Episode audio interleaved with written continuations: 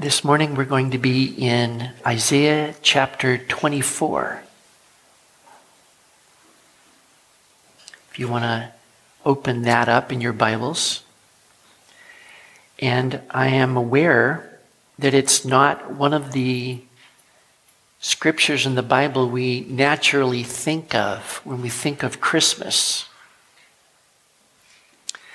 But I've had this scripture on my heart for months now, and I realized suddenly that with Christmas time, this actually was the time to discuss this. Can you turn off my microphone for a second, William?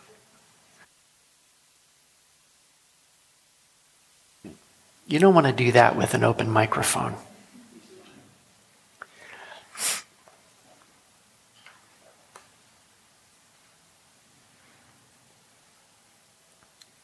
What's so important about Christmas anyway?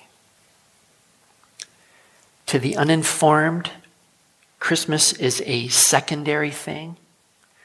Some ethnic groups observe Christmas and celebrate it, and some ethnic groups do not. And what we're finding is that, that most leaders and officials are considering that Christmas is secondary. I was especially struck by what the First Minister of Wales said, defending the October firebreak, as he called it in Wales, the lockdown. He said, We are saving lives, not saving Christmas. The idea is that, you know, there's something more important going on, that all other considerations have to fall away and be secondary. But what we want to consider this morning is that Christmas saves lives, not lockdowns. Jesus Christ coming into the world is the only hope of the world. Because Jesus is the righteous one. And in contrast to a world full of treacherous dealers who deal treacherously, Jesus not only makes the laws, but he also keeps them. Treacherous dealing brings death, and only Jesus brings life. So let's look at Isaiah chapter 24 says here, Behold, the Lord makes the earth empty and makes it waste, distorts its surface, and scatters abroad its inhabitants. And it shall be, as with the people, so with the priest, as with the servant, so with his master, as with the maid, so with her mistress, as with the buyer, so with the seller.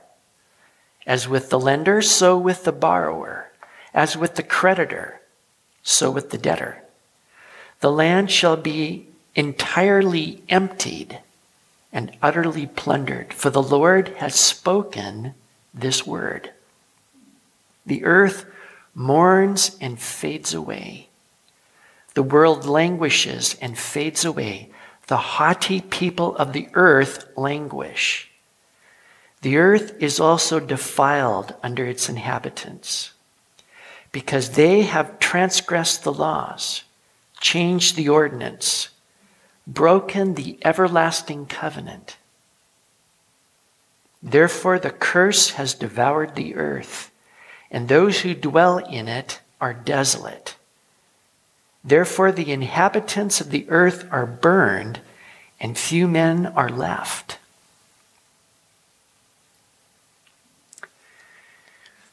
The Lord is going to destroy the earth and scatter the people because they have broken the everlasting covenant. This chapter here in Isaiah is actually a mini apocalypse. And it shows us the end of the world. And it says here that God is going to violently pour out judgment on the world, physically distorting it. We're going to see more of this in chapter 24.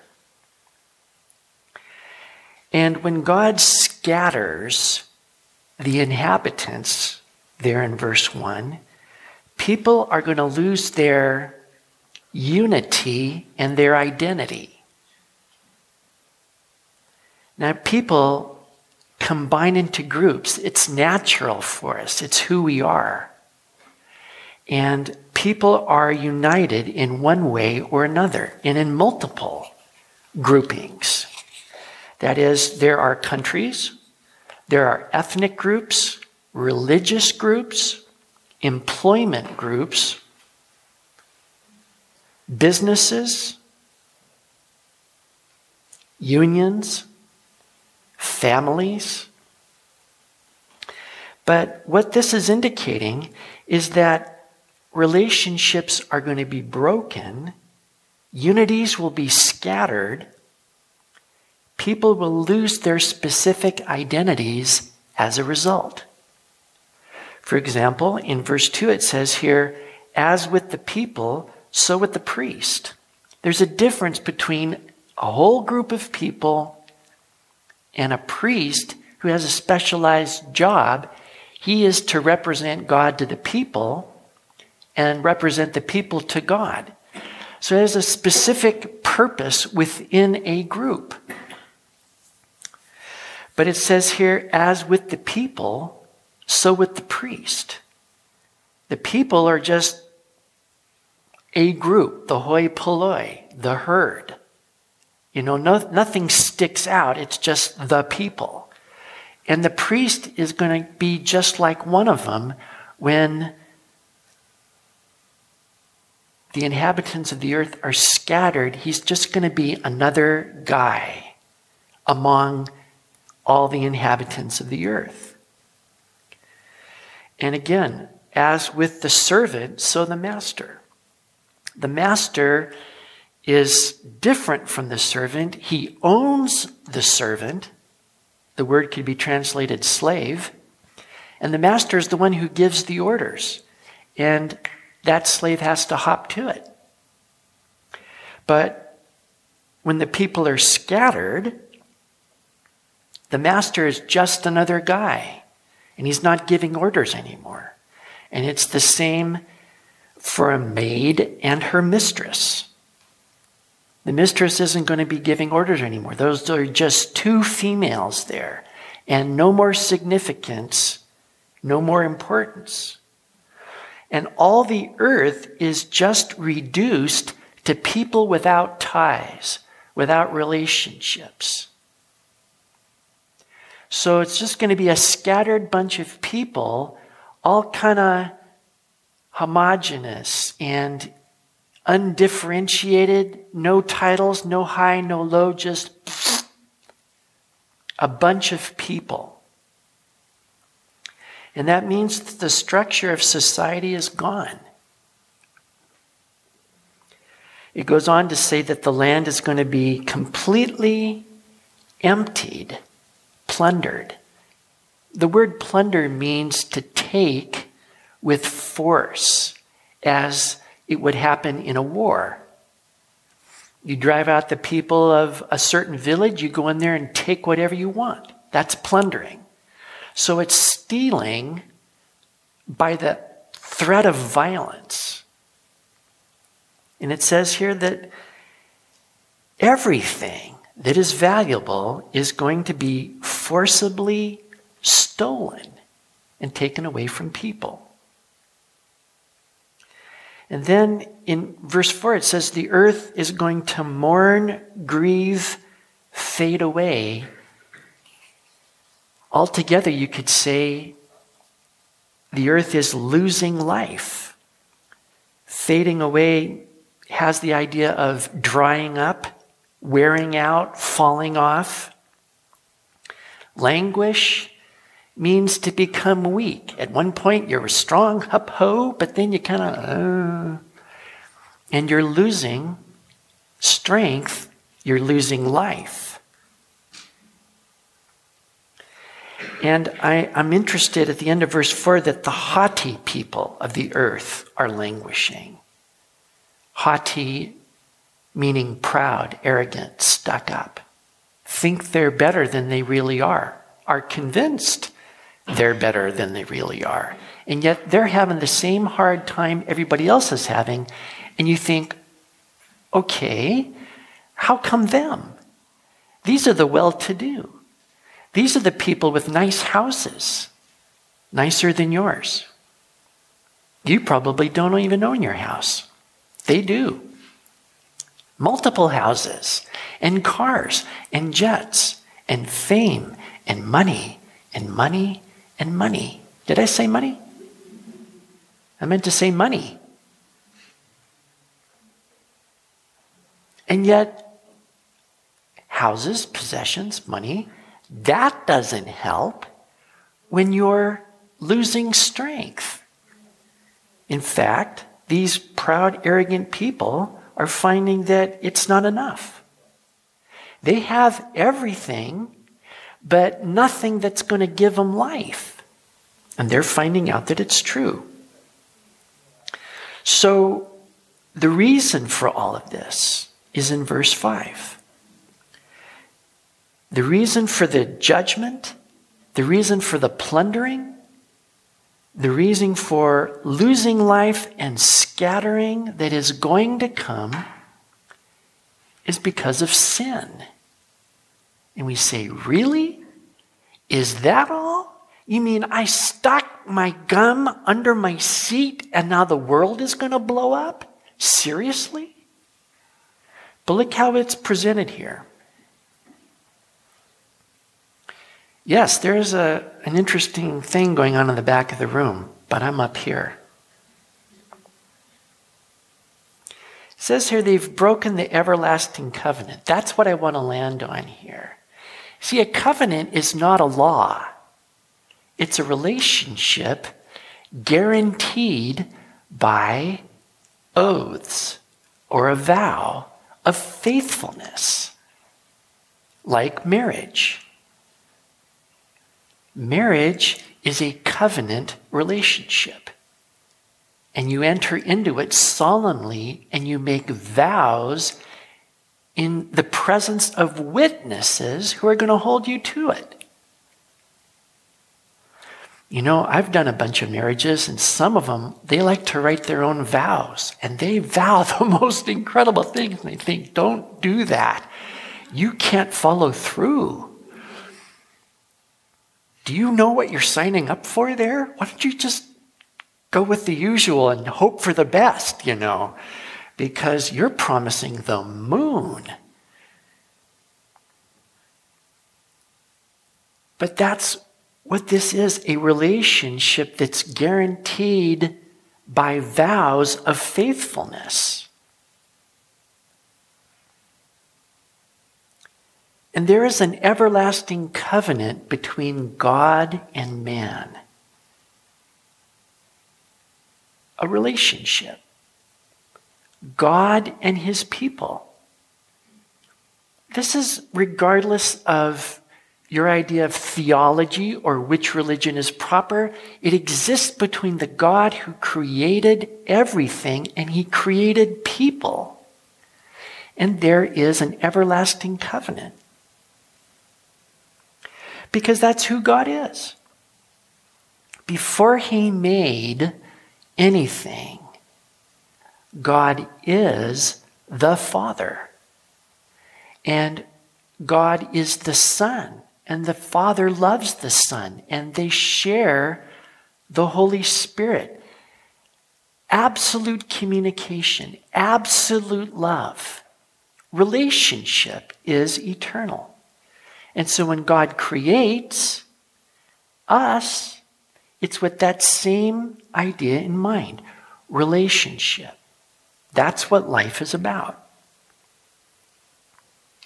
But then people have broken that. They've transgressed the laws. You know what the law is? The law is about how you deal with somebody else in the right way. it governs every part of relationship. And it comes down to this you shall love your neighbor as yourself. That's how you deal with people. So if you find that your neighbor's ox fell over, you get it back up again. I don't know how you're going to do that. But you help your neighbor out. That's what you do. Now, people have broken that relationship with God. They no longer have a covenant relationship with Him, they no longer have life with God. So it shows itself in disobedience to God's laws. It naturally manifests itself.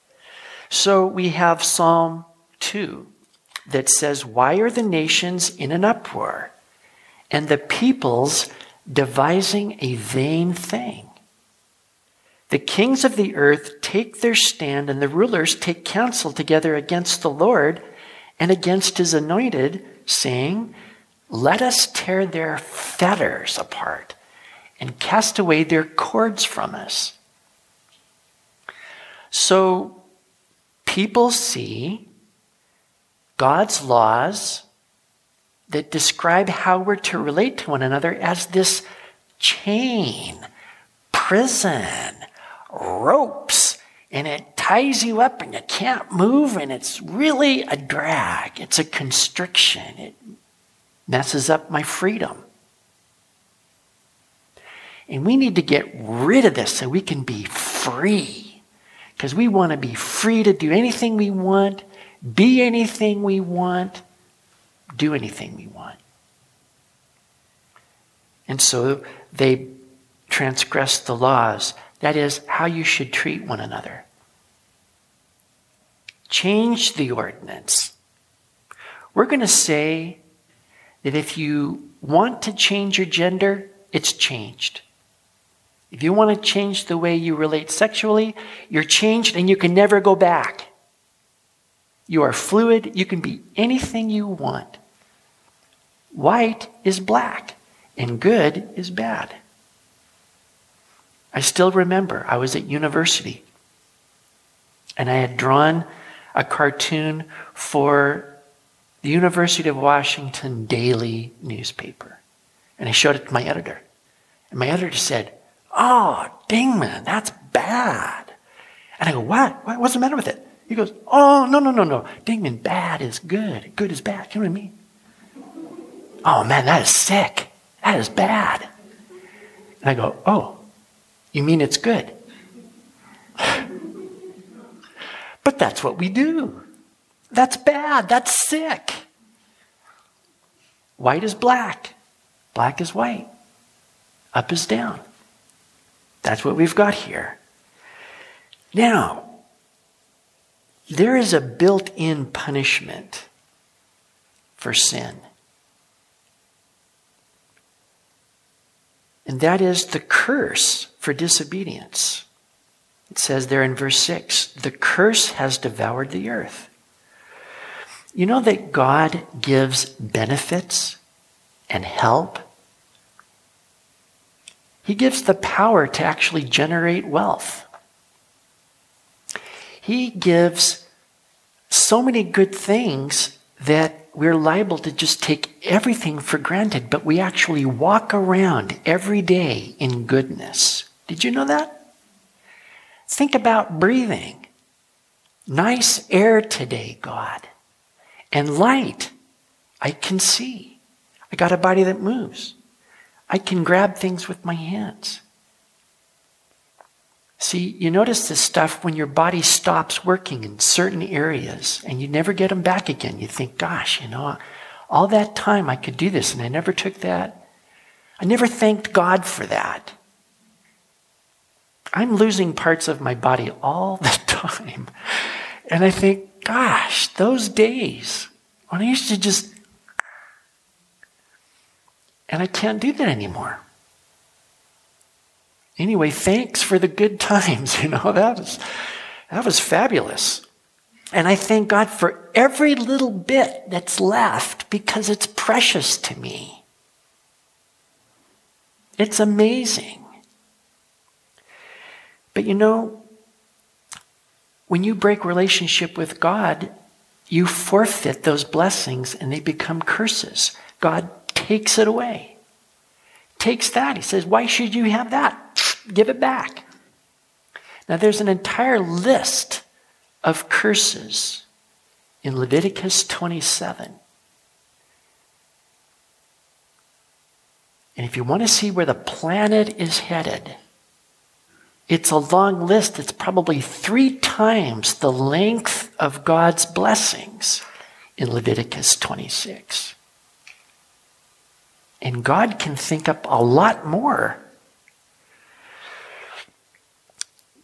When God takes away his benefits, things go wrong. That's the best way to put it. Everything goes wrong. And the main thing that goes wrong is that relationships go wrong. Families blow up. And you get chaos in all the unities chaos in business, chaos in government, chaos in labor unions and political parties, and you name it, there's chaos. Because when a person breaks the covenant with God, the relationships can't function right. And everybody says, Well, I'm going to do what I want to God. Then they're also going to say, I'm going to do what I want to everybody else. And so, part of what it says in verse 1 scatters abroad the inhabitants is basically just the punishment for sin. You can't have relationships with people, everything blows up. That's part of the built in curse for sin. Now it goes on to say in verse 5 that the earth is defiled under its inhabitants. It literally means polluted. And we think, well, there's lots of pollution nowadays. We actually have little tiny micro bits of plastic entering the food chain because of all the aquatic life. So we don't even know what that's going to produce, but this isn't talking about physical pollution, it's talking about moral pollution. And it's a principle from Leviticus 18. And when you read that chapter, God says that you don't do like all the other nations. You got to obey my laws because if you don't obey my laws, then you will pollute the land. In other words, the corruption actually makes the land nauseated. And you know how you feel. You've eaten something, you go, wow, that didn't go down good. And I don't feel good about this. And you get nauseated to the point where you just, you get rid of it. You expel the corruption. And then you feel a lot better. And God says, you know what? You will pollute the land, and the land will vomit you out, just as it vomited out the people who were there before you. And see, history is full of nations that arise and become strong and then corrupt, and then cease to exist. The land literally vomits them out. Now, when that happens all over the earth, the curse is going to devour the earth. The earth is going to vomit out all of its inhabitants. We're really talking about the end of the world. I want to go on and read in verse 7 here. The new wine fails, the vine languishes, all the merry hearted sigh. The mirth of the tambourine ceases, the noise of the jubilant ends, the joy of the harp ceases. They shall not drink wine with a song, Strong drink is bitter to those who drink it. The city of confusion is broken down. Every house is shut up so that none may go in. There's a cry for wine in the streets. All joy is darkened. The mirth of the land is gone. In the city, desolation is left, and the gate is stricken with destruction. When it shall be thus in the midst of the land among the people, it shall be like the shaking of an olive tree, like the gleaning of grapes when the vintage is done. And what it's showing us here is that everything that people are depending upon to give them joy and happiness fail them in a profound way. Because people get happy at parties. That's what you do. And you have musicians playing because it's fun to have a dull roar in the background and no, nobody paying attention to the fabulous musicians. They're there and they're hired, they're doing this, you know, and nobody's paying attention, but hey, it's fun. And so you drink because that lowers your inhibitions and you think you're more intelligent. And then you just whoop it up telling jokes and having fun.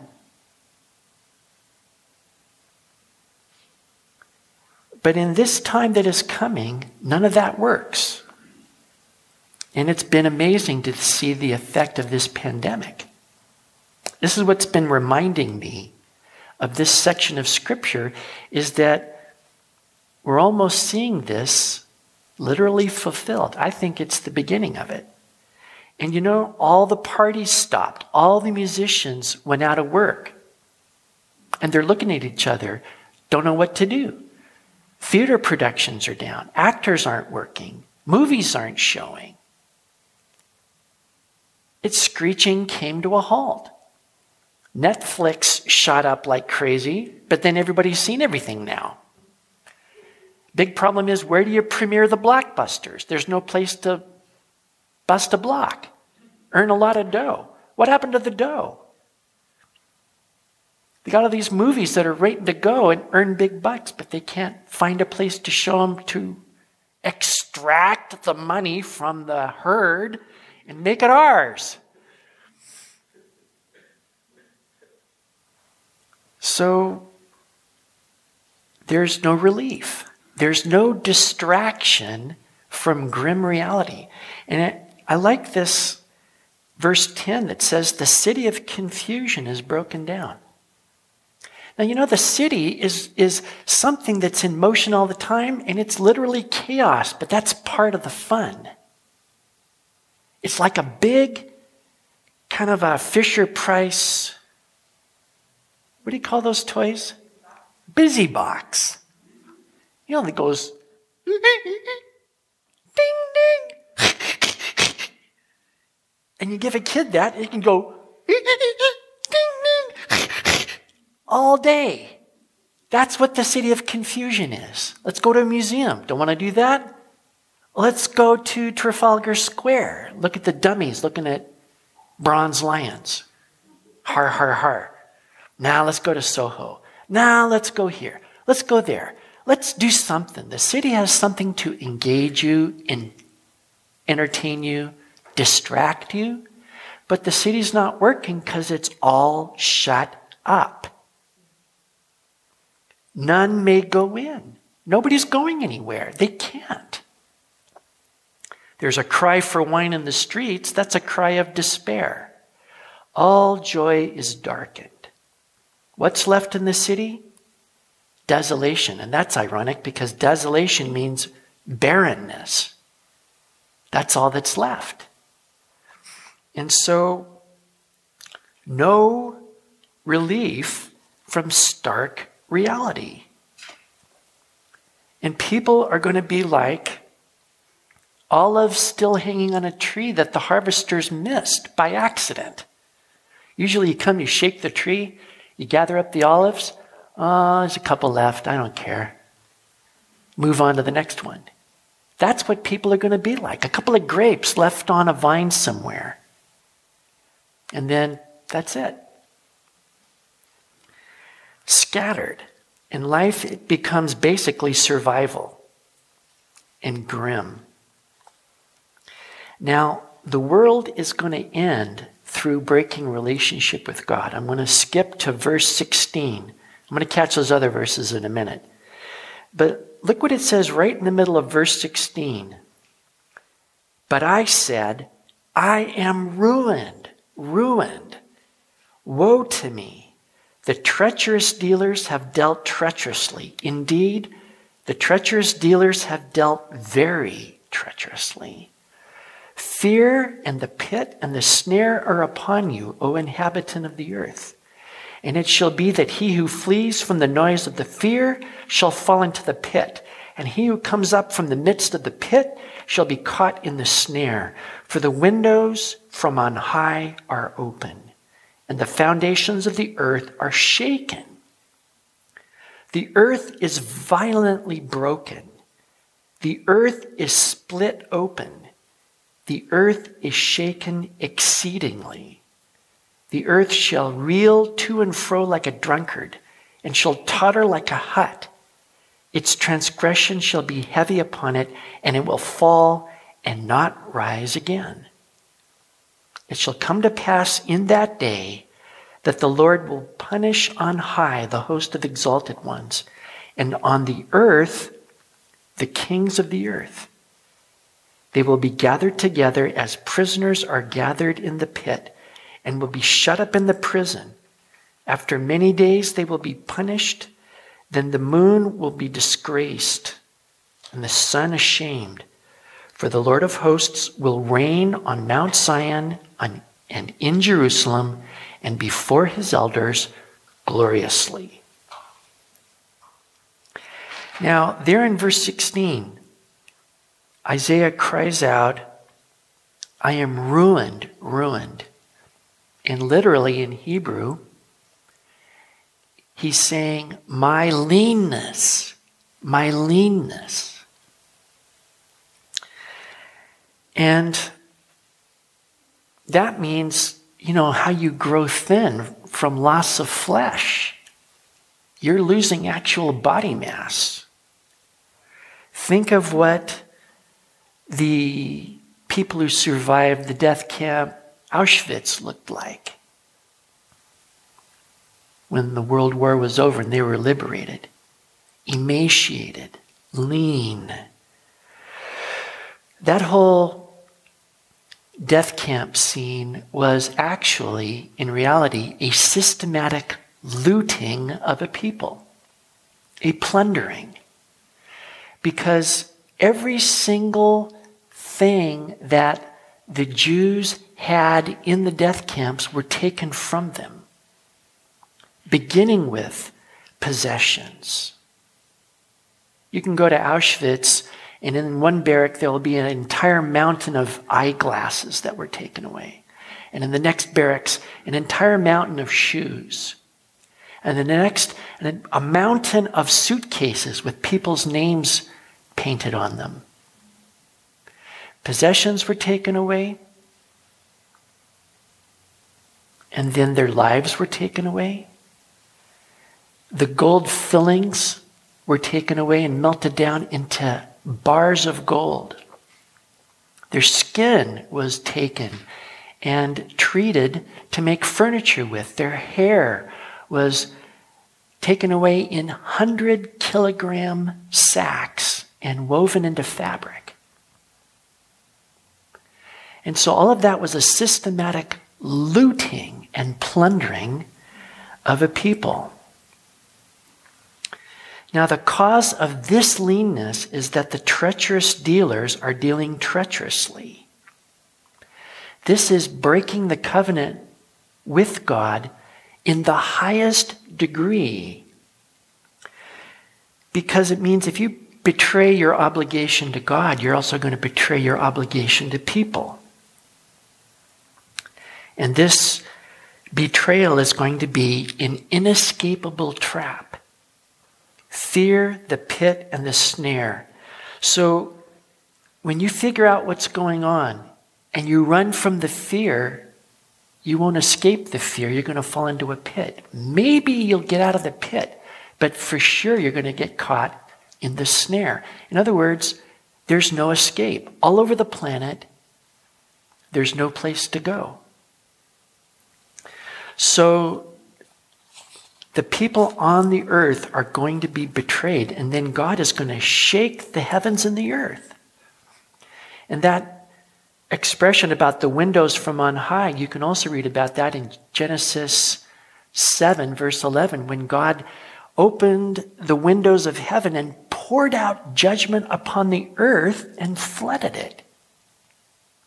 But in this case, the outpouring of judgment will be the shaking that actually breaks up the earth. You can read about that in Revelation chapter 16, where it's so violent that mountains disappear, islands fade away. It says here that the earth is going to fall over like a temporary hut. Just, and that's it. The earth will never be the same. What blew my mind in reading this and thinking about it this year is that I realized who the treacherous dealers are here.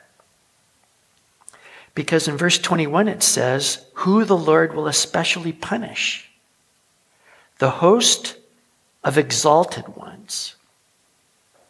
And that refers to angelic beings, but also the kings of the earth whom the angelic beings influence. See, there are spiritual forces of wickedness in the heavenly places. That's what Paul says in Ephesians chapter 6. They're called principalities and powers because they rule in the same way as territorial kings, presidents, and others rule here. In Revelation chapter 12, Satan drags a third of the stars of heaven down to the earth with him. He has fallen angels under his rule. And you know, the point to this is that these hosts on high have really betrayed their obligations to the God who made them.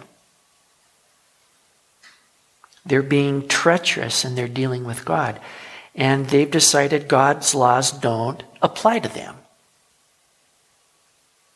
They're powerful and godlike, they're going to do what they want. You know, they influence the leaders of the world to do the very same thing. Here, the leaders of the earth are supposed to defend and serve their people and make it so people can prosper. That's why they're elected. But they don't serve other people, they serve themselves. And they act the same way as the fallen angels. One of the interesting things about the lockdowns has been seeing which elected officials defy their own orders. And they get caught having nights out in an expensive restaurant, no masks, no social distancing. And uh, when they get caught, they just say, oh, well, nothing happens to them. They make everybody else stay at home. Businesses are ruined. But they're going to go out and have a great time, like there's no pandemic on. Now, what they're saying is, is that the law applies to everybody else, but not to me. Now, this is all going to result in the most outrageous betrayal in history. Exactly what Isaiah 24 is talking about. I'm not saying that anybody elected right now are these guys, but they're all acting like it. But this whole process is going to culminate in such an oppression, betrayal, and plunder of everybody on earth. I think that the death camps of World War II were a preview to what is going to happen. Now, the kings of the earth are not only political, they're also economic. There are the bankers who nearly brought the world to the edge of meltdown in 2008 because they figured the laws don't apply to them. They're going to do all kind of stuff that's illegal and oops. So now we're going to get everybody else to pay for it. You know, they're talking about negative interest now. Do you know what that is? They're going to make you pay to have a bank account. And all the banks are going to do it so that you have to pay. And you'll be paying for this. There are big corporations who do what they want because they don't think the laws apply to them either. And so they do all kind of stuff. News and social media. They don't present the news, they want to present influencing so that you think the way they want you to think. This is what happens.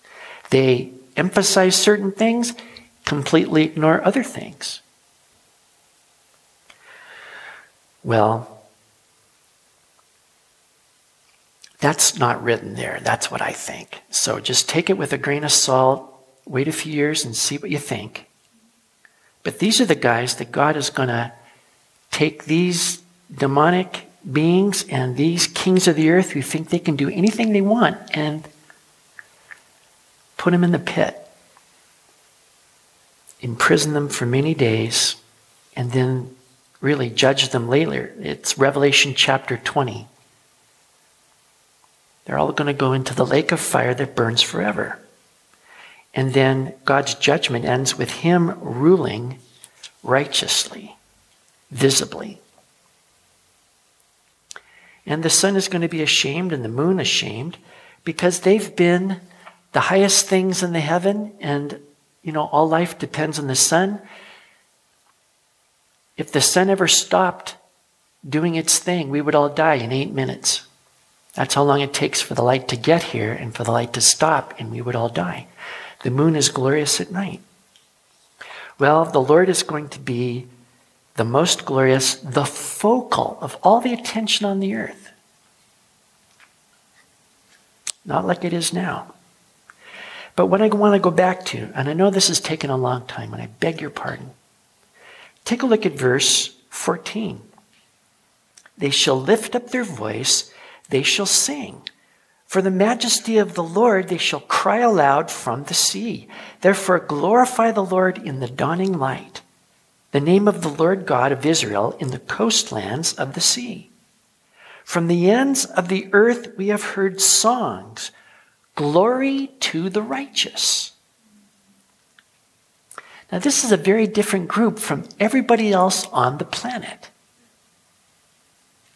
Opposite to those who dwell on the earth in almost every way. The others cried out for wine in despair in the streets, but these people are crying out for joy.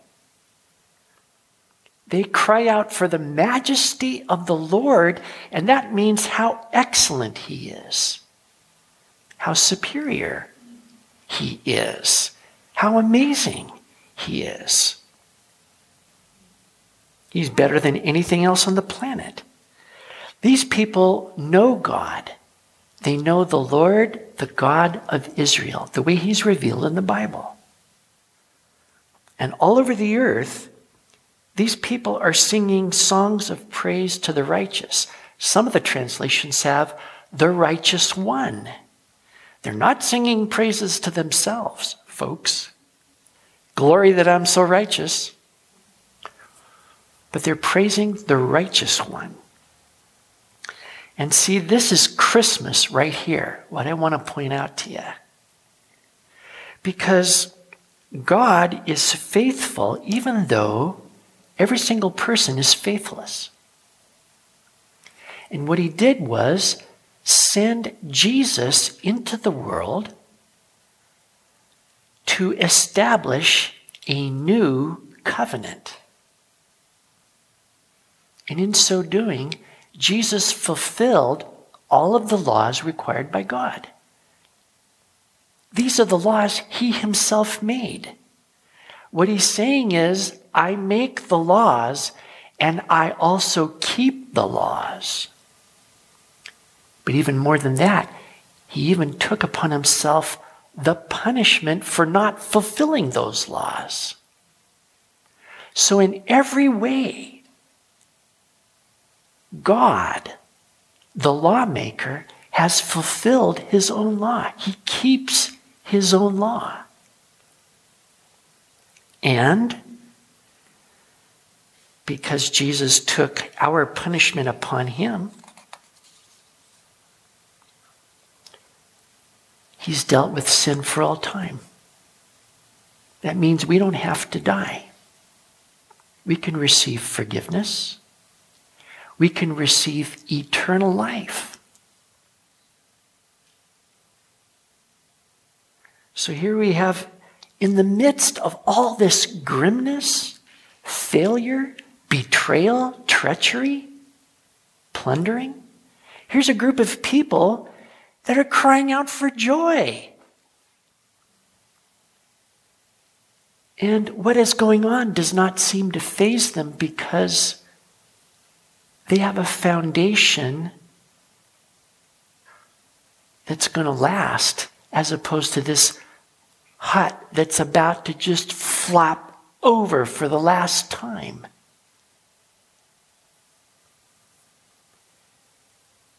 They have that unity. They have joy, they have peace that everybody else in the world can't have. Because the Bible says there's no peace for the wicked. So the, the people who break that everlasting covenant are always going to be wound up and no relief because it's not found here, it's found in Jesus. So, what I want to say is the treacherous dealers are already dealing treacherously. And it's going to culminate in a really bad situation. You know, what I, what I noticed is that all of Europe has plunged the nations into huge amounts of debt. And all the lead, I was watching uh, the German news service Deutsche Welle, and all the leaders get together and say, "Yes, we must do this as an expression of unity." And you know, the money they have borrowed is just like phenomenal, unbelievable, unrepayable. You think, why did they do that? But you know, the government here has done the very same thing. The government in the United States has done that. And you think, now, who's going to pay this back? And the answer is the taxpayers. But what are they going to pay it back with? We have a friend who's in Wales. He has a guest house. He hasn't had any guests there because he can't. He just got his rates from the council. And he says, My eyebrows went back over my head because it's so much. He says, I can't pay that. So here's all these businesses closing, people running out of jobs. They can't pay it back. Who's going to pay this back? It's a question. Will the economy ever get back, or will they do what is called a great reset? Now, you know, I'm starting to teeter on the edge of conspiracy theory, and some people are going to say, you know, you're making a lot out of nothing. And so here's what I want to say just watch this space. Just see if the leaders are telling the truth and they're serving in the public interest, or if they are dealing treacherously. Now, what I want to note is that the Bible says that the kings of the earth are treacherous dealers, and leave it at that. In other words, the world is going to end exactly the way God says it will. And so, what do you want to be in the midst of all that? Well, you want to be somebody who celebrates Christmas.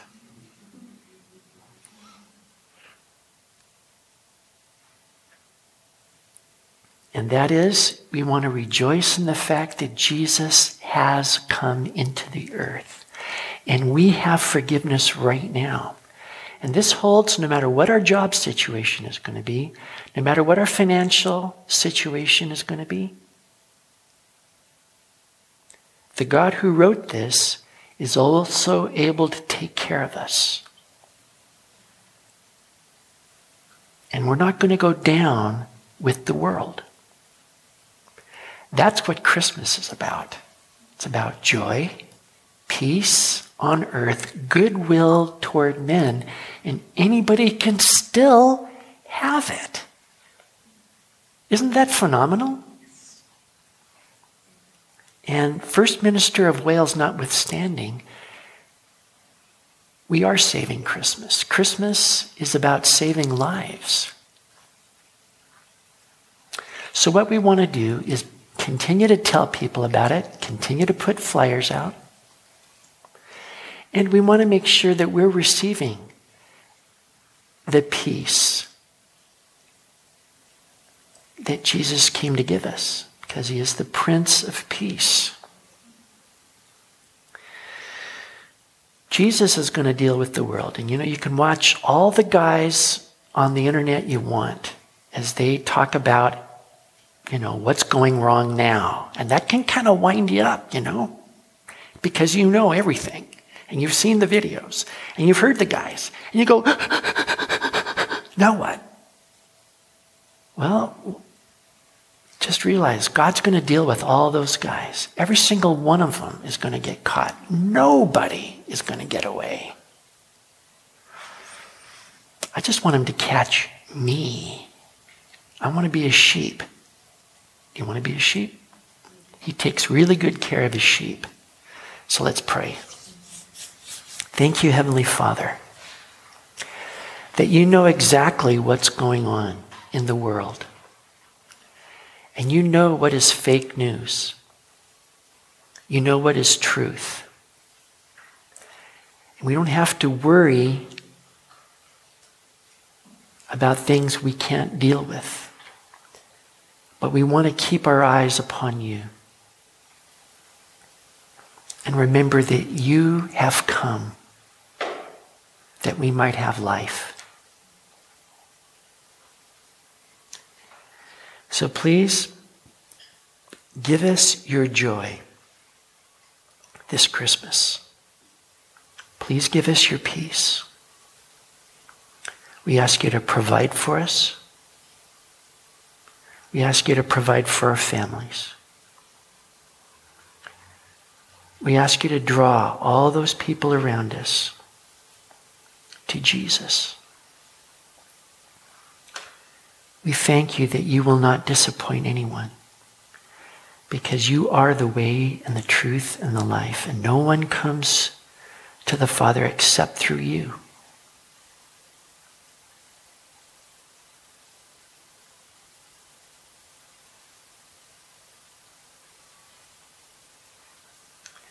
For anybody that needs to receive Jesus, please open up your heart. Please ask Him to save you. And He will do that. We ask you to bless Christmas this year, Lord. In Jesus' name, amen.